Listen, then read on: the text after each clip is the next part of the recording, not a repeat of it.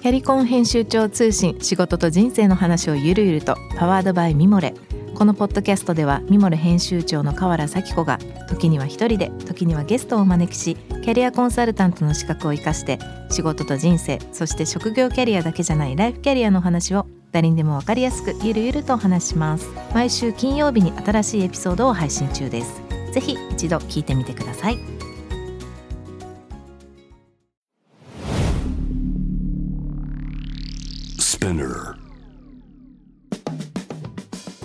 ナビゲーター中道大輔です。Vision to the Future with Forbes Japan このポッドキャストは物こと人の魅力を引き出すことで日本のカルチャーの価値を再定義し世界と共有するコミュニティプログラムです。 Forbes Japan Web とは記事として連動し音声では SPINEAR を通じて主要リスニングサービスにてお聞きいただけます。 Forbes Japan Web は概要欄のリンクからチェックしてください。番組の Twitter、Instagram のアカウントは PTTF アンダーバーコミュニティです。ぜひフォローをお願いいたします。さて今回のゲストはですね、 NuZee Inc.社長兼最高経営責任者でもあります。東田正輝さんをお迎えしてお届けしたいと思います。非常に楽しみな回です。はじめましてよろしくお願いいたします。よろしくお願いします。今日わざわざアメリカから Zoom にて参加していただきまして本当に今そちら何時ですかね？今6時ちょっと過ぎですね夕方夕方ですか。はい。本当に楽しみにしてました。ありがとうございますお忙しいところ。こちらこそ。はい。えー、っといろんなお話を聞いていきたいんですがじゃあ僕の方からまずは簡単にですね、えー、東田さんのプロフィールの方ご紹介させていただきたいと思いますニュージーインクの社長兼最高経営責任者でいらっしゃいます。日本、韓国で金融業を携わった後、2012年に米国でニュージーを創業。もともとはニュージーランドからの輸入をしたお水を販売する会社としてスタートしたものの、もう皆様ご存知の通りコーヒー、もう消費大国のアメリカで一杯ずつ入れるドリップパックが販売されていないことに着目し、2015年からアメリカ国内でのコーヒーのドリップパックの製造と販売を開始されます。2020年6月にですね、えー、ナスダックに上場され、現在は全米のコーヒーロースターやホテルを相手にドリップバッグとティーバッグ型の、えー、商材ですね、の委託製造会社として展開されていらっしゃいます。先日も発表されていらっしゃいましたが、えー、今今年アメリカ発祥のドリップ式のコーヒーブランドドリップキットを買収されさらなる市場の拡大を狙ってらっしゃるということなんですがあのー、まあ、このナスダックの話は、日本のビジネスシーンにも結構いろんな方々の話が出てたんですが、まあ、これまでの東田さんのこう、経緯というか動きみたいなところから今週はあのお話を聞いていきたいと思うんですけども、もともとは金融関係でいらっしゃったんですよね？そうです、はい。どういう、どういう流れで、こう、アメリカに行き着いていくわけですか？金融のところというか、その私のキャリアのスタートはそのおっしゃる通り金融なんですよね。18からあの、うん、仕事してまして、うん、で流れはその僕の父がその金融業をやってたんですよね。で私がその18の時に脳梗塞で倒れて、うん、でたまたま長男だったものですから家業を引き継がな引き継がなきゃいけないというような雰囲気になってですね、うん、であのやってたと。で内容としてはその消費者金融、サラ金ですね、サラ金をずっと我々やってまして、うん、であの10年、だから10年以上ずっと名古屋でサラ金をやってました。うん、ただその、当時あの、市場環境非常に悪くてですね、えー、上限金利の引き下げ、えー、自己破産の増加、我々非常に小さな会社だったので、うん、えー、大手さんとあの顧客のなんて言うんでしょうかその獲得競争。当然勝てないというような状況に陥ってたんですよね、うん。うん、ですからあのそれをまあ脱却しなきゃいけないということで、えー、どうしようかと。業種を変えるか。ですから、あの金融から例えばレストランに業をやろうかとかですね、うん。えー、いろいろ調べたんですけれども、やったことないことだったんで自信がなくってですね、うんうん。でえー同じことを外国でやろうということで、えーアメリカか韓国で、えー同じように金融をやりたいと、やらなきゃもう死んじゃうというようなふう状況だったんですよ。うん。でそれが、えー2002年、えー2月、韓国に進出したきっかけなんですけれども、えー日本であの細々とあの金融やりながら、うん。えー韓国で同じビジネスモデルでやっていったというような、あのー流れがあります。で2002年からあの2010年までずっと韓国で金融をやってですね、うん。えーあのある程度形になり、えーそして2010年に会社を売却してですね、うん。えー一旦ニュージーランドに家族で移民したんですよ。はい。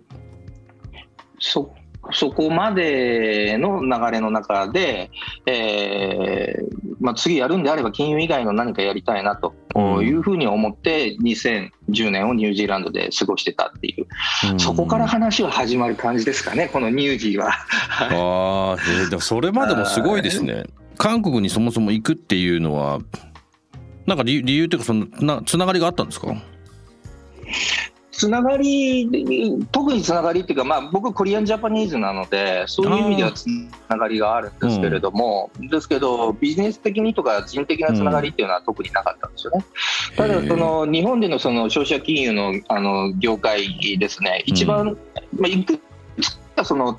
大変だったポイントはあるんですけれど、うん。一つにはその運用の上限金利が年間29.2%に制限されたという部分です。うんで29.2%年間にと、それは高いねという議論はまあ置いといて、うんうん。えー当時の我々のあの、うん規模では、まあ、それではとてもやっていけないと。うん。で、えーじゃあ上限金利高く取れる国はどこがあるのかといったときに、えー一つはアメリカ、アメリカのペイデーローンっていうあの仕組みがあるんですけれど、うん。えーそれで展開している金融会社がたくさんあったんですね。うん。でノウハウも我々僕が持ってるものとあのあまり変わらないし、うん。でそれも一つ手だなと。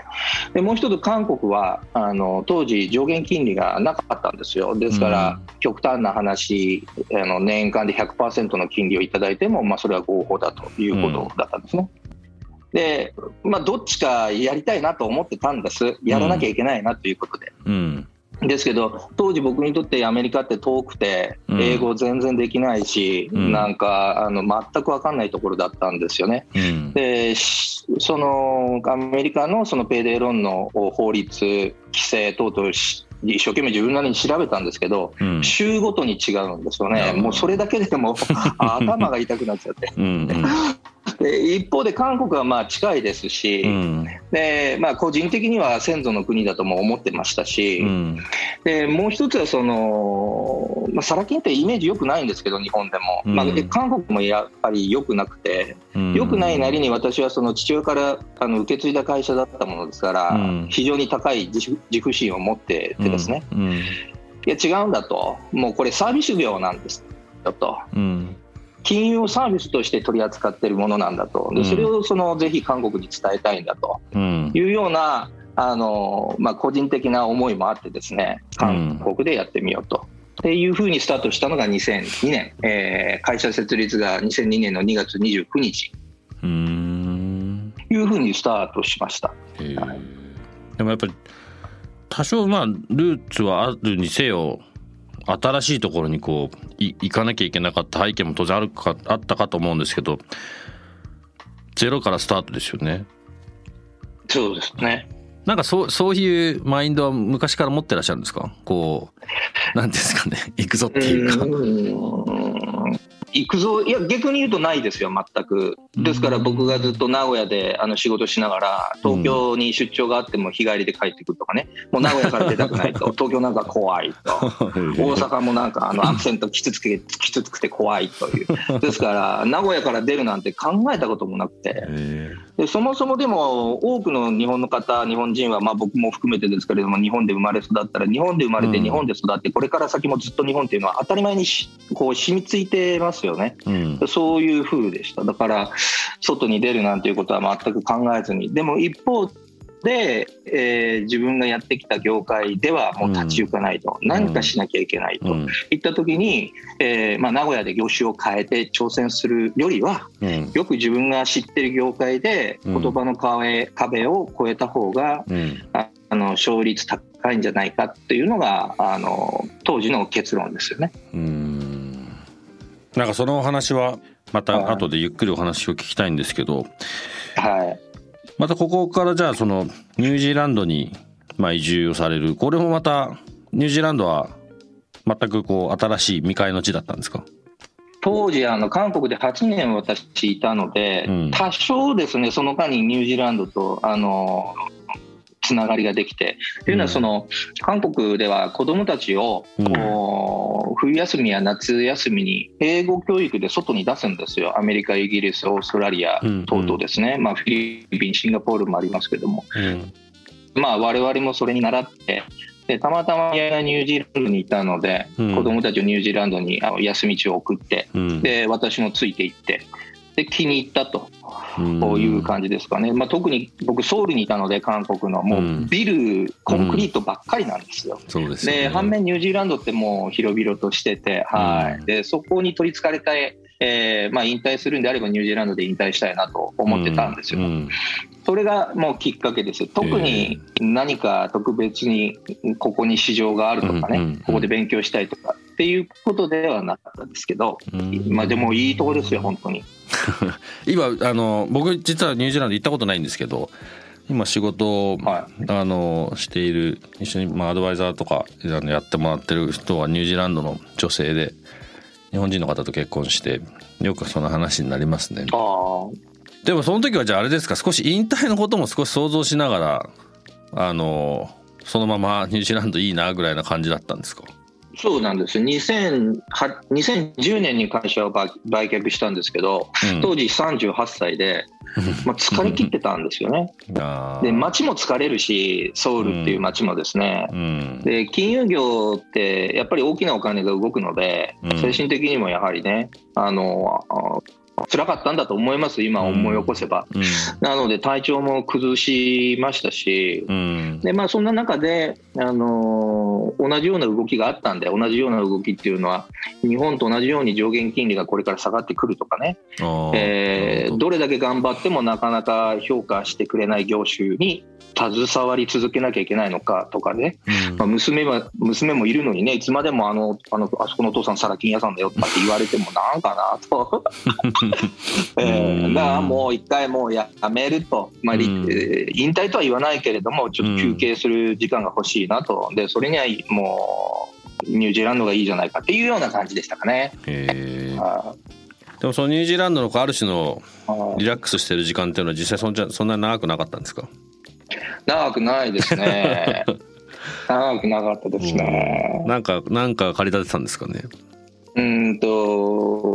まあ一つには、えーきっかけがあのあったというかその、2010年に引っ越ししてで、うん。翌年2011年に東北で震災が起こるんですよあね。ーでその時に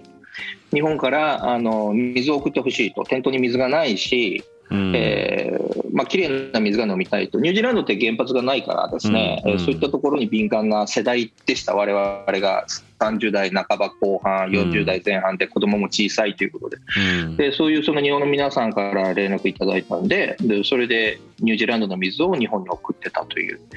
それがきっかけで、えー皆さんその美味しいからまた送ってくれっていうもんですからあ美味しいの？とじゃあこれちょっとブランディングして売ってみようかなっていうのがきっかけだったんですよね。ですからあまりずっとのんびりしてたっていうわけではなくうん。そんなきっかけもあって、うん。えーまあ、やってみたいなと思っちゃったんですよねなぜか。ね、日本に水を送り出したとか、うんあと一つね面白かったのがその、えー、と僕のあの次男なんですけれどもアトピーが非常にひどかったんですよ。で、うんあのまあ痛々しく見てたんですけれども、うん。えーニュージーランド引っ越したら全部それがきれいになくなってですね、でそれは息子も子供なりにあのソウルのあの街中のあのプレッシャーからうん。ストレスを感じてたのか分かりませんけども、まあ、普通にシンプルに考えると水と水とき空気がきれいだから、はい、だなと思ったんですよね。で、まあ、それをまあ韓国の友人にも届けたいなと、うん、まあ、空気は届けれないけれども、うん、水だったらね、届けれるなっていう。なので、えー、2011年から、まあ、12年か、うん、えー、本格的に、えー、こういう、まあ、乳児という会社の名前でですね、うん、えー、日本とアメ日本と韓国に水を、えー、売ろうと試みるようになったっていう感じですかね。そこからこのニュージーって名前は出てくるんですね。そうなんですよ。ニュージーランドのニュージーなんですね。なるほど。なるほど。そっかでもそのニュージーランドの水を韓国や日本にこうまあ売ってブランドとして売っていくところから始まってでまたこうアメリカに出て行くじゃないですか。はい、そのアメリカにもこうその水の opportunity があるっていう話になっていくわけですよね。一番初めはそしたら。そうですね。であのまあ opportunity があるというよりはあの、うん、なんて言うんでしょうか。なかなか難しいんですよ。その水の販売って、まあ、まず一つは僕がまあ業界出身じゃないっていうこと、うんうん、どこにどうやって売り込みか分かんないですよね。でとにかくその飲食関係、えーえーまあ、食品関係の会社に売り込みをかけて、えー、たんですけども商習慣もいろいろやっぱり違いますし難しいと、うん、で水ってその差別化が難しいですよね、うん、所詮水は水だという認識の人も非常にたくさんいるんで、うん、だからやっぱりこれは他の商品とここが違うんだよっていうところを明確に見せないと、売りにくいなというふうに、え思い始めてました。うん、えー、売り込んでしばらくしてですね、うん、でその時に、まあ、これはなかなか大変だなと、こんなところででもちまちまやっとれんと、水の市場は一番でかいのはアメリカじゃないかと、じゃあまあアメリカに行こうということで、アメリカに反社を作ったという、うん、でそれが今のニュージーなんですけども、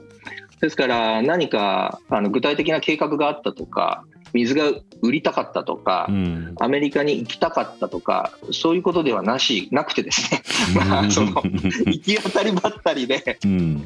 いやいや大変なこと始めちゃったみたいだけれども、まあ、小さくやるより大きくやらなきゃと、うん、さっき名古屋から出たくなかったって話からもう全然違う話になってますね。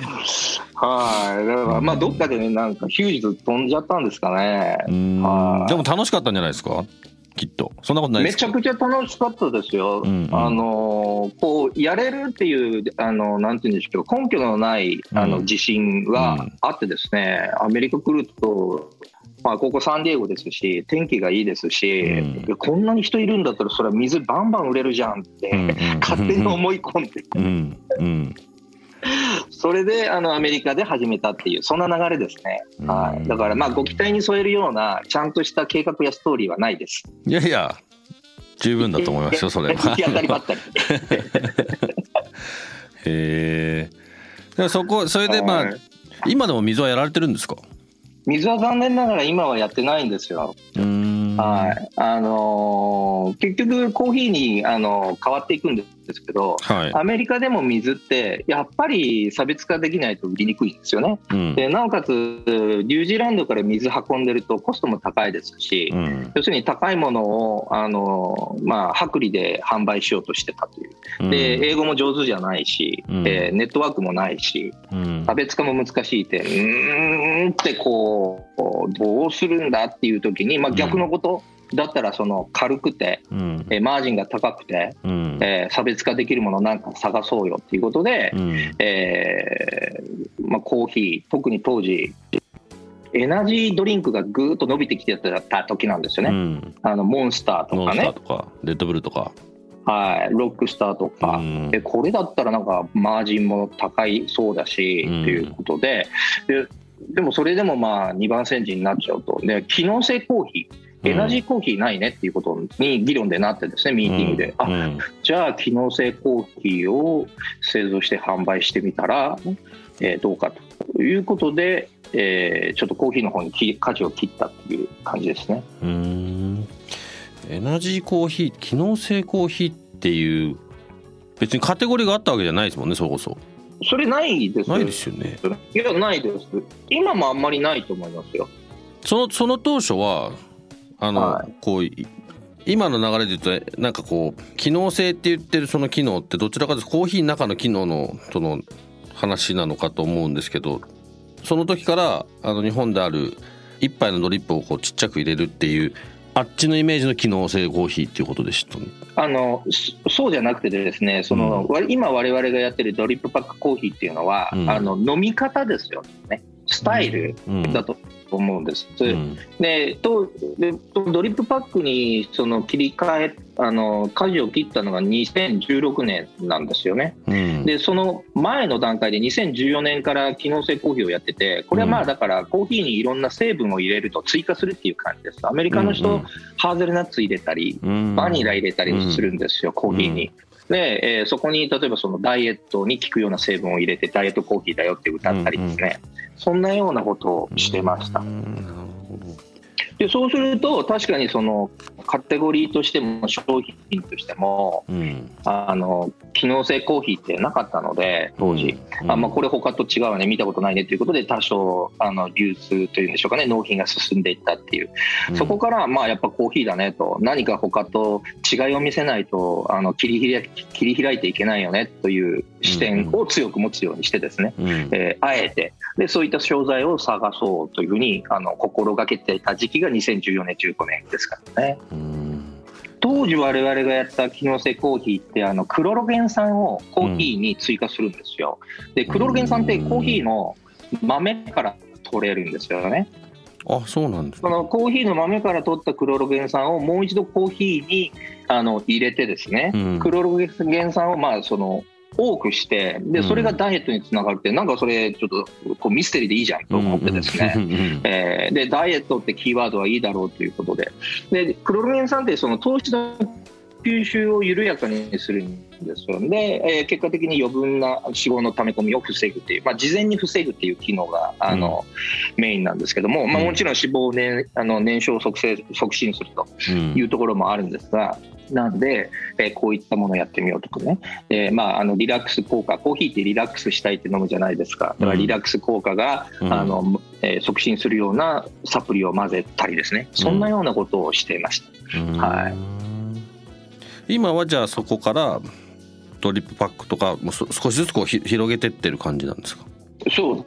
すね。で、あの日本でいうドリップパックコーヒーが、うん、あのアメリカではなかったので、うん、えー、まあ、コーヒーやるようになってからそこに気づくんですね。やっぱりパッと何か気づかないじゃないですか。うんうん、自分の周りで、あ、そういえばなんかこれ不便だなとか、うん、あこんなのあればいいなっていう中で、コーヒーの中で、でも日本で普通にドリップパックコーヒーあるけれど、アメリカではないなという。うん、じゃあこれどうだろうと思ってですね。で機能性コーヒーもいいんですけども、まあ、どっちかっていうと、まあ、奇策じゃないですか。もうストレートにドンといくようなこうビジネスじゃないような感じを僕自身が受けてたので、うん、なんかちょっとしたアイデアでっていう手先っていうとちょっと違うけど、うん、もっとドスンとこう、基幹産業になれなり得るようなものをどうせだったらやりたいってやっぱ思ってるんですよ、どっかでね、当時思ってて。でドリップパックコーヒーないなと。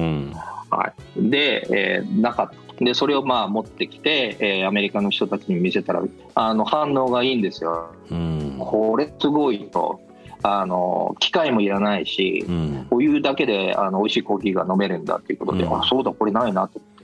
やっぱりないから見せるだけで差別化なんですよ、うん、特に何もしなくても、これだと思ってですね、それでそっちに舵を切ったっていうそんな流れです。はい。だからまあとても分かりにくいと思いますけどね、僕のスト あの流れは金融からニュージーランドで水で機能性コーヒーでっていうと、ですけど、まあそんな流れがあって、少しずつヒントをもらいながら、行き当たってばったりしながら、えー、ドリップパックコーヒーの製造を開始したって、そんな感じですね。なんかそうです、まあ、あの僕があの本当に興味をそもそも今日お話ししたいって興味持ったなんか想像したことはやっぱりってすごい思って聞いてたんですけどあのなんていうんですかね。なんか一歩踏み出すことを恐れてないというか、まあ、当然先ほど名古屋に本当はずっと残っててこう考えたかったっておっしゃってましたけど、まあ、いろんな事情があったりとかもしたのかもしれないですけどなんか結構差別化しないといけないとか切り開いていけないとか日本から出ていくっていうことに対してこうまあ元もそうじゃなかったのかもしれないですけど結構楽しみなら結果的にですよ。多分後ろ見たらそれなりに楽しかったポイントだったりとか難しかったポイントも含めてなんかすごい楽しそうにもお話をされてるなっていうすごい印象だったんですけどだからそこが今日本に足んない気がするんですよね。なんか外から見ててどう思われます？僕は相変わらず日本すごいなと思ってる派なんですよね。うんうん。すごいことはたくさんと思います、えーえーとまあ、すごいことがいっぱいあるので、うん。でただ、その捉え方もそうですし、あのいろんな日本を、今の日本を語るに際する行間に、うん。なんかそのもっとできるはずなのに元気なの元気がないなとかね、もっと海外に出なきゃいけないのにとか、うん。あのわざわざ自分たちをひ否定から入ってるようなあの行間に聞こえてしまうと僕は思っていますで、うん。全く何も昔と変わってなくて、うん。えー当然外に出ればあの逆に言うと昔の日本が確かに昔の方がすごかったかもしれませんね。だからこそ、あの海外にいると日本人だっていうだけでこうん。う信用してくれたりですね、うん。えー話を聞いてくれたりですね、まあ、そういったことっていうのはあのあるかと思いますね。うん。うん。僕があそうですね。あのうん。僕がイギリスに行ったのって88年なんですけど12歳の時に、はいその頃日本人とかって先ほど今ありましたけど日本人って逆に全然知られてないような時期でイギリスとかでは。だから、まあ、まあ考えようによっておそらく多分こう差別もされたってそう言われてみれば確かにそうだなと思ってたこともあったんですけどまあでも別にあんまりそこ気になってなかったんですよね。個人的には。ずっとサッカーしてましたし。でサッカーできんのかお前らみたいなところから、まあ最終的には代表選手になってキャプテンやらせてもらったりとかも自分ではしてたしなんか自分なりのこう自信の作り方っていうのがあってでちょうどなんか日本人とか日本がすごいこうなんていうんですかねこうクールになっていくんです2000 2000年前ぐらいから多分インターネットとこう比例するんですけど90年代ぐらいからファッションとかカルチャーとか日本のそういうのがどんどんどんどん入ってくるようになってきてそうするとなんか日本人がわーってこう上がってっていくのをすごい感じてたのでその時に比べるとあの、まあ、それと比べてそのそのがあるから余計こう日本人ってあのまあ今東田さんもおっしゃったように結構なんか信頼されてる感はありますよね外でも。ありますうんまあ、今の話もそうなんですけど結構なんか思考がすごいマーケターみたいな感じの考え方をされてるんじゃないかと思って聞いてたんですけどマーケティングとかすごい意識されてるんですかやっぱり？僕はそこは下手だと思います。うーんそれよりも、うん。あのいつも追われてるんですよね。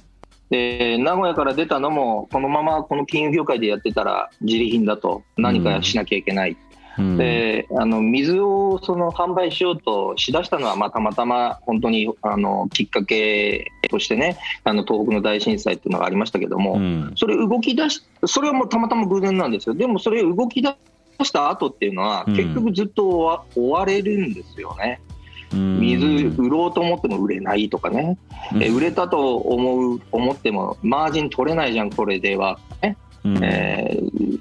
じゃあまあ他あのアメリカでねやろうと思っても同じような局面があるしですね、うん。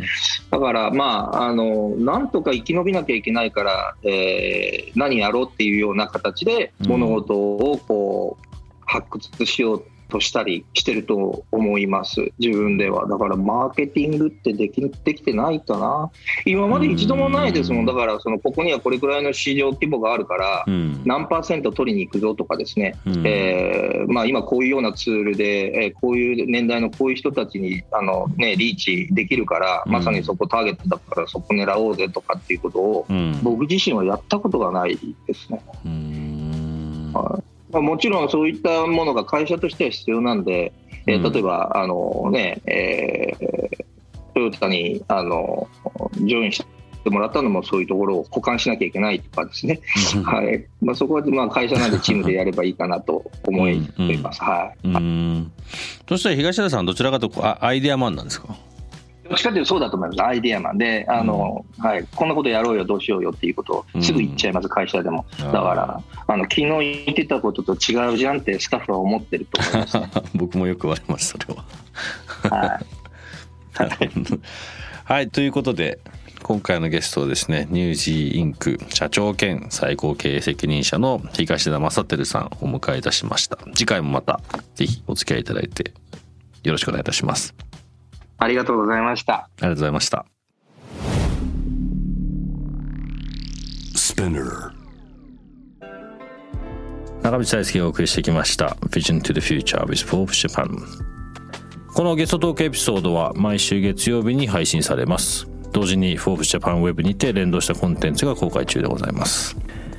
またショートコンテンツ Vision to the Future Story と題しまして毎週水曜日金曜日日曜日に Forbes Japan よりピックアップしたニュースもお届けしております。スピナーほか Spotify、Apple Podcast、Amazon Music などでもお楽しみください。質問感想は番組のツイッターアカウント VTTF アンダーバーコミュニティにて受け取っております。そちらの方にもぜひぜひ感想を聞かせてください。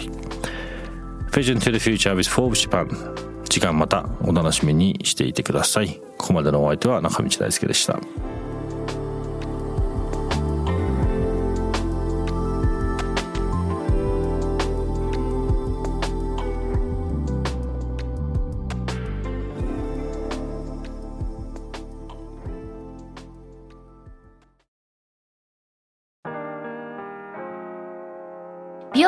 容家の神崎恵と編集者の大森洋子でお届けする雑談ポッドキャスト「ウォンと私の名前なんての?」ふと私って誰なんだ？と自分がぐらついてしまうそんなあなたと毎日を楽しくするサバイバル術を一緒に考えていきます。ボントは毎週水曜日朝5時に配信。ぜひお聞きのプラットフォームでフォローしてください